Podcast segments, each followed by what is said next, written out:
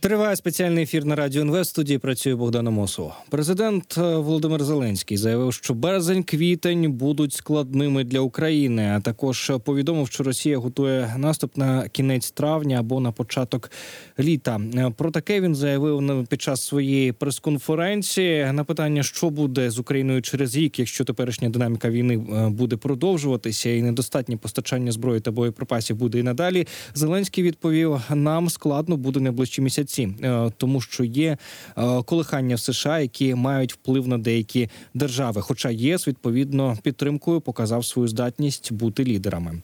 А про що ще е, сказав Володимир Зеленський під час своєї прес-конференції, і також про інше ми поговоримо із Олександром Леоновим, виконавчим директором центру прикладних політичних досліджень. Пане Олександре, вітаємо вас. Доброго дня. А власне, буквально нещодавно, кілька місяців, два місяці тому, вже була прес-конференція президента. Тут іще одна давно президент е, взагалі е, так не балував журналістів е, спілкуваннями з ним. Що власне сталося? І ми пам'ятаємо, що анонс цієї події був як чесна розмова про майбутнє. Так, і знаєте, ну у мене єдина відповідь, що скоріше все враховуючи дійсно грудневу прес-конференцію президента, е, причиною стали соціологія, яка показує дуже недобру динаміку для влади, і взагалі е, як суспільство ставиться до ситуації в країні. І вочевидь, що це була спроба.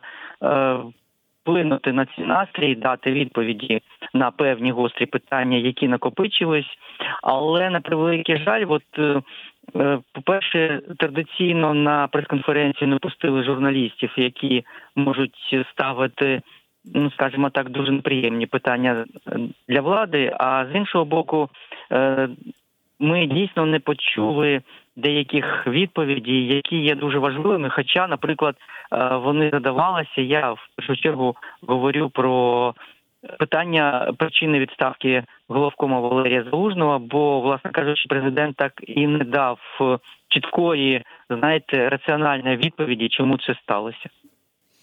А, Ну і також інші питання залишилися без е, чіткої відповіді. Ми пам'ятаємо про питання про законопроект про мобілізацію, і а, це теж е, що нині розглядає Верховна Рада, і що є доволі важливим. І на питання про цей законопроект Володимир Зеленський сказав: нехай депутати працюють і потім відповідають країні, що буде далі. Як вважаєте, чому Володимир Зеленський тут не деталізував це питання? Адже минулого разу на минулій е, прес-конференції два місяці тому він ну доволі розлого говорив на цю тему, але не посилаючись при цьому на військових. Ну на превеликий жаль, ця тема дійсно є дуже непопулярною і знаєте, дуже чутливою, особливо для е, рейтингів. І ми бачимо вже чітку тенденцію, що Володимир Зеленський він від е, цієї теми дистанціюється. Хоча, власне кажучи, саме він має задавати динаміку і тональність е, в цій історії. І, власне кажучи, е, я вже неодноразово говорив, що найкращим варіантом було, якби Володимир Зеленський підготував цей законопроект ну в рамках, наприклад. Ради національної безпеки і оборони і подав його як невідкладний. І тоді ну багато питань, багато цих правок, які з'явилися, вочевидь, е, взагалі процес йшов би набагато швидше. Але на превеликий жаль, ми бачимо зараз. Таку історію, і дійсно Володимир Зеленський не відповідає на це питання, і вочевидь, що е, в Верховній Раді це ця історія може тривати досить довго, оскільки 4 тисячі правок е, їх можуть розглядати і місяці. Очевидь, що ситуація в країні на фронті вона говорить про те, що зволікати е, не варто особливо з такими питаннями, тим більше, що ну за великим рахунком е, цей закон. Мали б проголосувати ще в 22-му році, бо вочевидь, що всі проблеми вони були зрозумілими раніше. А ми бачили також, е, що е, Володимир Зеленський казав, що через нестачу е, коштів на фінансування уряду можливе скорочення певне управлінського апарату. Як ми розуміємо, на що це може вплинути, на які міністерства, як це може вплинути в принципі на роботу уряду? Ну, власне кажучи, тут там ну, взагалі досить цікава дійсно фраза була, що якщо буде фінансування, ми все залишимо. А якщо ні, будемо скорочувати, підвищувати ефективність. Ну, власне кажучи, ефективність варто підвищувати весь час. Е, Тут е, скоріше, знаєте, е, такий сигнал, я навіть не знаю, бо нашим союзникам, вочевидь, ці проблеми досить далекі. Скільки людей буде працювати, а скільки не буде. Вони просто допомагають е, економічно, дійсно фінансують е, наш державний сектор, соціалку. Але питання в тому, що, ну, власне кажучи, давно говорять в офісі президента про скорочення е, державного апарату, але от питання в тому, що ані концепції, ані якогось бачення ми не бачили. Вочевидь, що можна заявляти про скорочення, але якщо говориться про підвищення ефективності, то варто було б бачити механізми і взагалі критерії, на яких це скорочення відбуватиметься. Бо, ну, власне кажучи, можна скоротити так, що буде проблема з роботою тих чи інших установ. І, власне кажучи, знову таки, відповідаючи на ваше питання, е, немає відповіді абсолютно точно, яких це структур. е, е, Буде стосуватися Кадмін чи місцеві адміністрації, чи що ще скажімо так, от ця відповідь вона породжує більше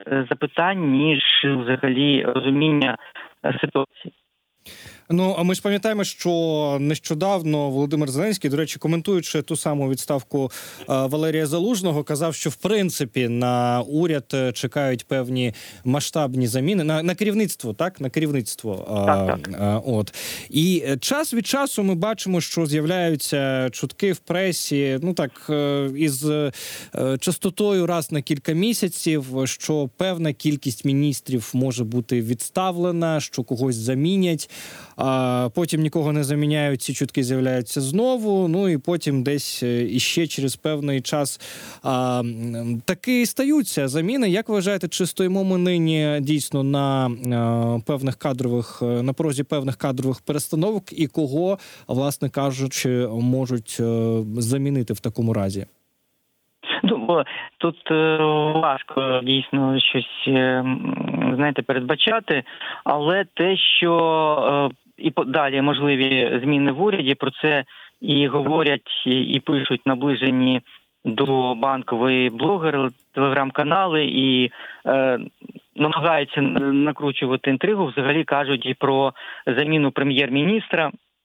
Але питання на превеликий жаль в тому, що от тут е, немає головного, немає суб'єктності парламенту. Бо за нашою конституцією саме парламент має вирішувати ці питання.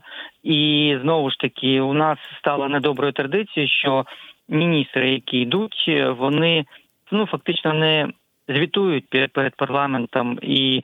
Е, Взагалі дуже часто не зрозуміло за що їх відставляють і в чому причина. І от, е, власне кажучи, все це е, ну знаєте, викривлює державний механізм і викривлює ну фактично державний устрій України. Бо парламентська президентська республіка є парламентсько президентською республікою, навіть там, де ну власне кажучи, президент має свою монобільшість, але дотримання процедур воно було б важливим. Ну, власне кажучи, як кажуть в Європейському Союзі, демократія це є процедура, і от Україні, яка е, декларує і хоче бути е, частиною Європейського Союзу, європейської родини, мало е, було б добре дотримуватися цієї традиції. А Стосовно факту озвучення втрат е, збройних сил України, хочу з вами також поспілкуватися. Я Пам'ятаю, буквально нещодавно в одному з інтерв'ю е, Давида Рахамія сказав, е, що президент е, мав би озвучити втрати. Ось зацитую Рахамію. Коли ви йдете на вулиці і питаєте людей про втрати, я не чув жодного разу менше ніж 100 тисяч. А наші втрати набагато менші. Усвідомлення справжніх втрат України у війні покаже, що дані цитую е, не такі великі, як люди собі уявляють. Це знов таки цитата. Арахамії, Е, так він сказав, так він висловився. Е, Ну і з його слів Володимир Зеленський, власне кажучи, сумнівався, чи треба озвучувати втрати, чи ні. Врешті е, це було зроблено. Чим ну здається, викликало хвилю спекуляцій в змі і різних якихось звинувачень, взагалі абсурдних, як на мене, враховуючи, що. В будь-якому випадку це втрати наших людей, і е, кожна, кожна смерть для великої кількості е, українців це велика трагедія. Але стосовно того, що могло змінитися е, у уявленні Володимира Зеленського, що він вирішив озвучити ці втрати, і чи це взагалі було доцільно? Ну, власне кажучи, дійсно це було несподівано, бо початку війни була, знаєте, навіть я би сказав, така своєрідна соціальна угода, бо е, було доведено до суспільства, що до кінця війни втрати ми не оголошуємо, щоб і ворог на цьому не спекулював.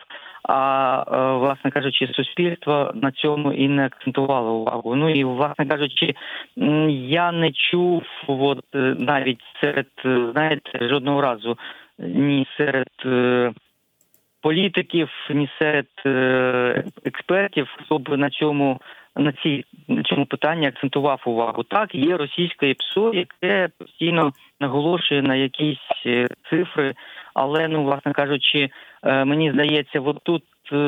Без пояснень було доведено знову таки.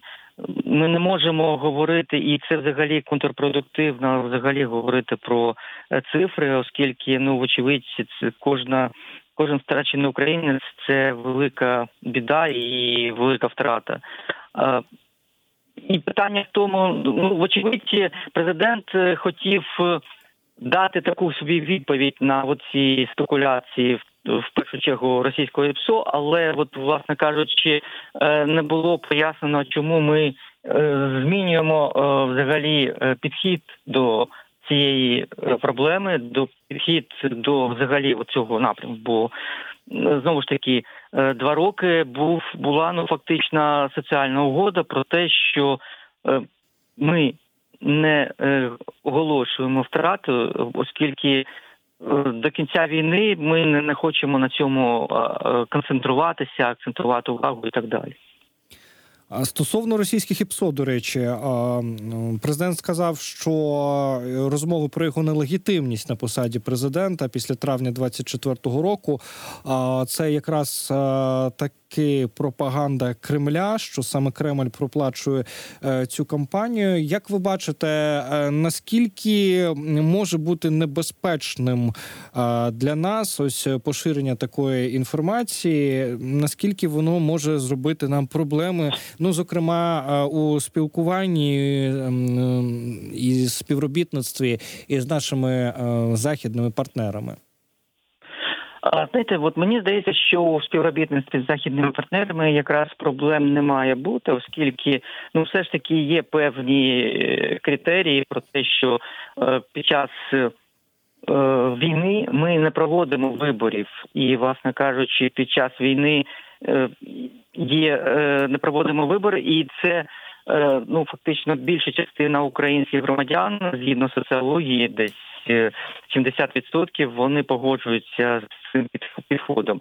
Є певні, знаєте, нюанси в конституції, в законодавстві, навколо яких дійсно є суперечки, але знаєте, от мені здається, що найкращою відповіддю всім спекуляціям, російським ПСО і так далі було би подання в Конституційний суд, який би я думаю, що мав би швидко розібратися з цією історією і дати відповідь. І таким чином рішення Конституційного суду взагалі закрило би це питання раз і назавжди, оскільки саме цей орган ну фактично має дати остаточну відповідь. І тоді всі, хто на цю тему пише, вони би автоматично ну були би неправі і дійсно бул, е, грали би на російську сторону, оскільки ну все ж таки, е, як демократична країна, ми маємо розуміти, що певні дискусії вони є в суспільстві і нікуди не подінуться, якщо їх навіть оголошувати російськими ПСО. Тим більше, що ну в принципі про це говорять і люди, яких е, у роботі на е, Росію я би не навіть не запідозрив. Запитали президента також і про стеження служби безпеки України, точніше, співробітниками СБУ за журналістами видання Бігус інфо. І наскільки ми розуміємо, в принципі, з усього, що було сказано, що всіх винних е, звільнили, покарали. Е, так розуміємо, що і відділ якось е, переоформили і реформували. Але при цьому залишається одне велике запитання: а хто ж, власне кажучи, організував це стеження за журналістами і на що? Е, І коментуючи це питання, президент сказав, що йому все одно хто замовник цього стеження. Е, чи дійсно президента не має це хвилювати, чи у нього можливо якісь інші більш важливі насправді е, речі, як у президента воюючої країни? Ну, власне кажучи, е, знаєте, тут проблема в тому, що е, ця історія вона дуже е, б'є по у Україні з точки зору е, наших європейських перспектив, бо на, на, на цю тему звернули увагу на заході, і, власне кажучи. Е, Україна має розпочати переговори з Європейським Союзом про вступ. В нас очікує е, якесь рішення альянсу влітку в Сполучених Штатах, і, власне кажучи, от такі історії е, вони мали би вирішуватися якомога швидше. І, власне кажучи, Володимир Зеленський дуже часто брав під свій особистий контроль певні розслідування, і тому з цієї точки зору. Ну для нас важлива швидка реакція держави, бо е, з одного боку зрозуміло, чому президент е, е, каже, що нехай розбирається слідство, бо, власне кажучи, щоб це не е, було інтерпретовано як е, тиск на слідство, але з іншого боку, е, вже багато писали і журналісти, що не міг ну, ну не могла одна людина, навіть керівник департаменту власної волі організувати таку операцію. Власне кажучи, там мала бути не тільки рішення СБУ, там мало бути рішення від прокуратури про е, те, що мають бути прослушка, стеження і так далі. І так далі. І от на ці від на ну власне кажучи, на ці слушні запитання відповіді так і не було, і це ну власне кажучи, недобре. А а стосовно е, ситуації з Польщею, ситуації із блокуванням українських товарів на кордоні, от е, власне президент е, дав таку дипломатичну відповідь на це питання стосовно того, що буде з цим, і завершив такою фразою: якщо це не вирішиться, ми будемо захищати наш бізнес. Про що це може бути? Які це можуть бути на вашу думку контрзаходи і чи готова до цього Україна? Ну, це може бути в першу чергу, знаєте, це може бути е, якісь. Е, е Якісь обмеження для польських товарів, е, які в Україні яких в Україні багато, але тут варто розуміти, що починати торгівельну війну з країною, е, через яку йде велика кількість допомоги Україні, і яка, ну власне кажучи, є членом НАТО і ЄС. Це контрпродуктивно станом на зараз, бо від е, позиції Польщі в тому числі буде залежати багато що у нашому просуванні і в НАТО, і в ЄС.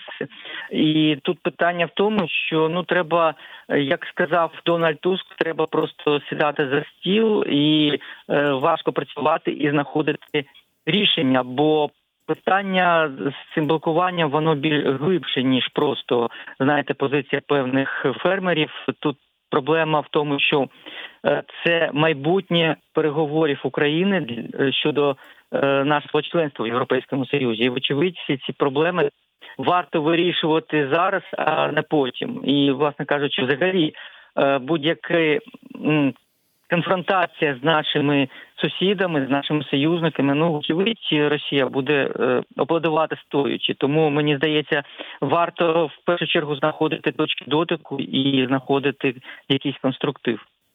Пане Олександре, дякуємо вам дуже, що долучилися до нашого етеру. Олександр Леонов був на зв'язку зі студією Радіо НВ, виконавчий директор е, центру прикладних політичних досліджень Пента. Е, Говорили про прес-конференцію Володимира Зеленського, яку він дав напередодні, яка була анонсована як чесна розмова про майбутнє. Е, На ній, зокрема, е, верховний головнокомандувач сказав, що Україні потрібно більше різної зброї, аби кардинально змінити ситуацію на фронті і отримати перевагу над росіянами. Е, Зацитую, як може виглядати цей рік або кінець цього року? Залежить це від багатьох речей. Наведу один приклад: протиповітряна оборона. Якщо б сьогодні або в найближчі місяці Україна змогла отримати це просто один приклад, щоб ви зрозуміли, як це працює. е, Змогла би отримати 10 систем Петріо для ключових індустріальних центрів України.